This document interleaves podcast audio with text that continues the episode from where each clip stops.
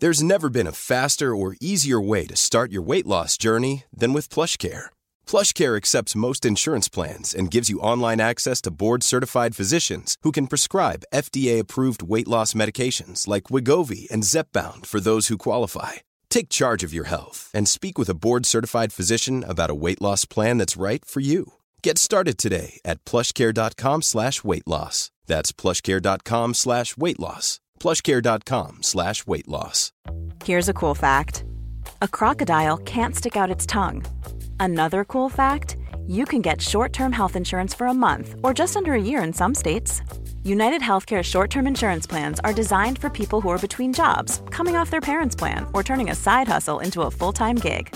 Underwritten by Golden Rule Insurance Company, they offer flexible, budget friendly coverage with access to a nationwide network of doctors and hospitals. Get more cool facts about United Healthcare short term plans at uh1.com.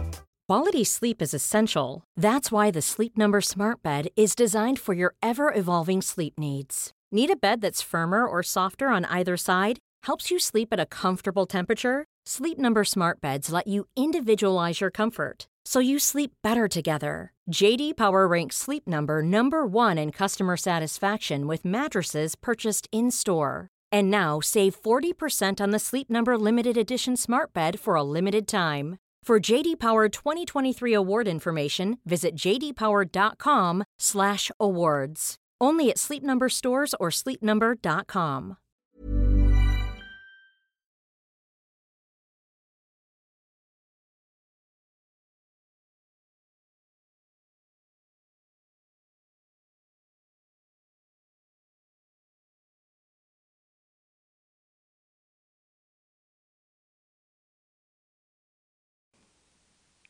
On November the 15th, 2022, eight brave souls gathered at the Byron Community Theatre to share their story and their journey with alcohol.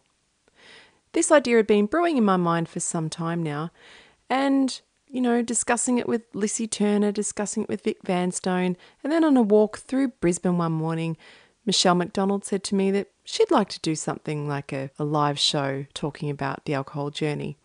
So I thought, right, here's all the signs I need. Let's get this baby happening. So we all got together, we all wrote a script, and then we shared our stories. The night was hosted by the hilariously funny and beautiful Mandy Nolan, who's also been on this podcast. Every one of the cast members have been on my podcast, are a friend of mine, or have worked with me through the How I Quit Alcohol challenges. The first guest and brave soul of the night was Michelle McDonald, who was a participant in one of my How I Quit Alcohol challenges. She's been sober for just over 12 months, and her story is so inspiring. So, without further ado, here is Michelle McDonald.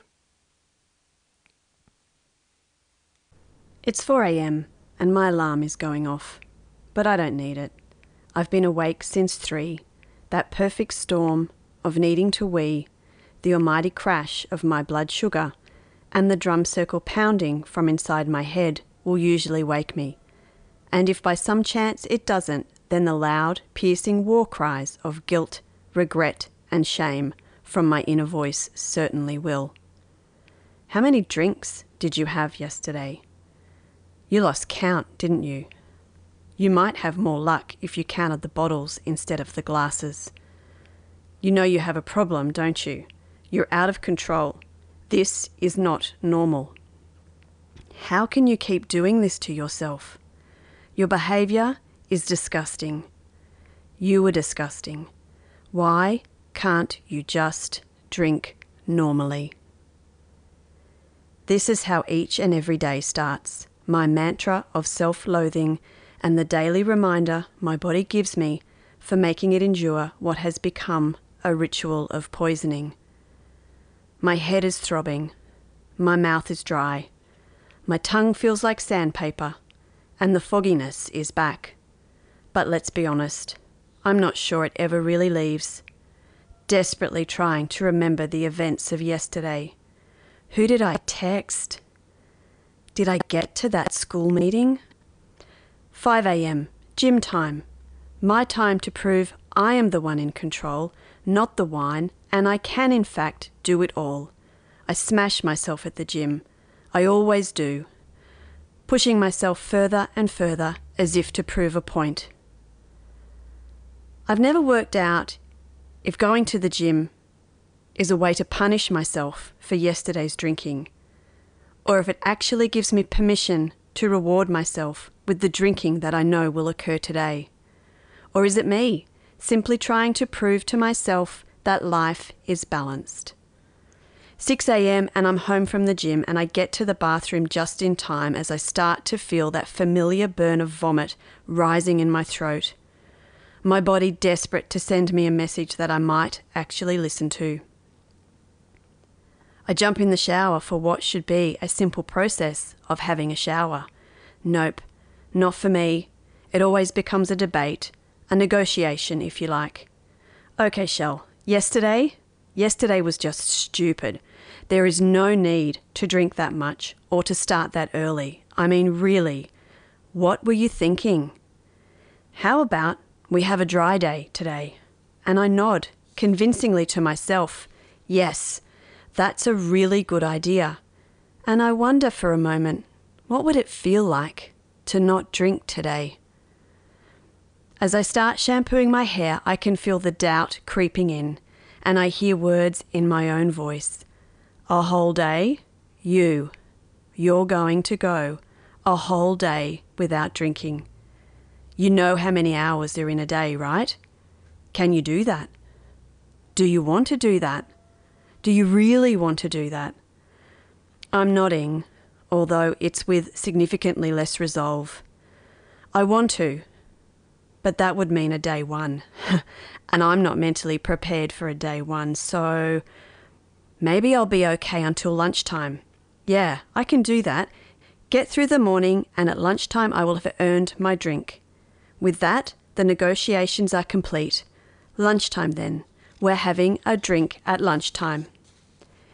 6:30 a.m. My morning mask is in place. I smile at my family, my husband, my sons, the loves of my life. The mask I wear is the one of bright, sparkly, fit, and energetic Shell, and I feel like a fraud as I bounce around the kitchen, singing while preparing breakfasts and making lunches and setting everyone else up for success. At the same time, I'm looking at the clock, counting down the hours until lunchtime, and my inner voice is silently screaming, Can you get out of my kitchen? Oh, for fuck's sake, when are you people leaving for work and school? And the kicker, is it lunchtime yet? Finally, 8 a.m. rolls around, and yes, they've gone. Right, all I have to do now is get through until lunchtime, and I will be a normal drinker. I'm the one who's in control. And as I contemplate my new life as a normal drinker and how fantastic I'm going to feel, I notice a pep in my step, and my little happy dance begins as I shimmy on over to the freezer and slide open the drawer. The scraping of the icicles prompts goosebumps on my arms and my heart to start racing. And it's with excitement that I pull out the frosty vodka bottle the clean, clear syrup that has slowly but surely become my life force whispers to me. Just one, Shell. Just one. So, despite my recent shower negotiations, I know that I am not going to make it to lunchtime. I also know that this will not be my one and only drink today, and will definitely not be the day one I had hoped and planned for. Clink, clink, clink.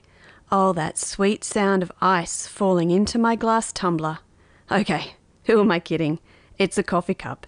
And it's genius in its disguise, is it not? Because people drink coffee in the morning. And this is going to look like I'm drinking coffee in the morning. No one will suspect a thing. But maybe we should put this into perspective. I'm the only one here. It's just me. I'm all alone I have no audience, and yet here I am, pouring vodka into a coffee cup at 8:30 in the morning.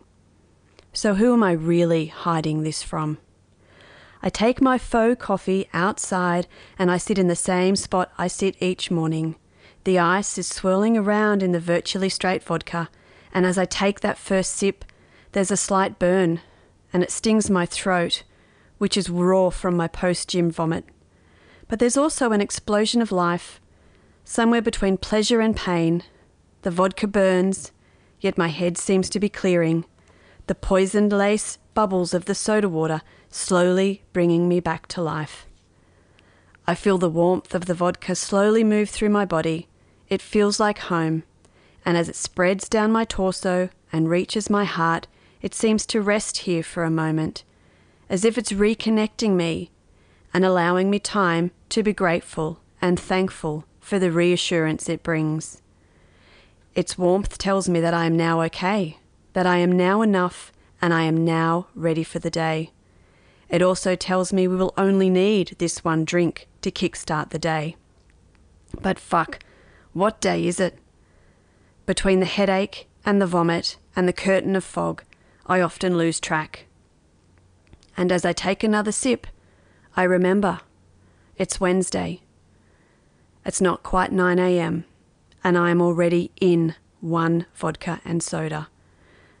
The sneaky voice of the drink telling me it's all gonna be okay. Like fuck it is. I tell my story not because it's unique, because it's not. It's the story of so many of us. I was living a seemingly successful life and hiding a dysfunctional, heavy, steady drinking habit at the same time. I was an often hungover, yet loving wife, mother, and friend, a hard-working and reliable employee who was driven, educated, and confident. But I was absolutely addicted to drinking, day after day, habitually filling myself up with far too much of the stuff. So make no mistake, whilst things may not have appeared outrageous from the outside, on the inside it was out of control. Drinking had slowly and steadily stripped me of my self respect and trapped me in a deep, desperate misery.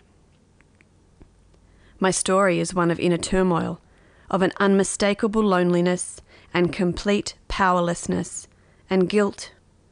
A guilt that gripped me, tormented me, and ultimately saved me.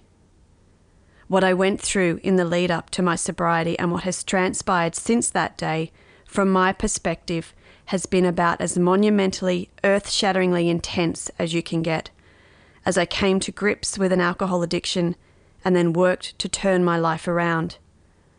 When I stopped drinking, I had no idea what I was about to put myself through, but I knew I had to. It was both a whisper and a scream, and it was time to start listening. Over the years, I drank away who I was and I wasn't sure I would ever find my way back to me. But I did. And that started on the 1st of October 2021 when I stopped counting how many drinks I'd had and started counting moments of clarity, calm, and peace. Initially, I had to tally up those teeny tiny moments because I never thought I would make a day, a week, a month, or a year. But I did. I never thought I would find the courage to leave behind what I had outgrown. But I did. I never thought I would be able to stand here and speak my story and own my truth. But I did. And I never thought in sobriety I would find my purpose. But I did.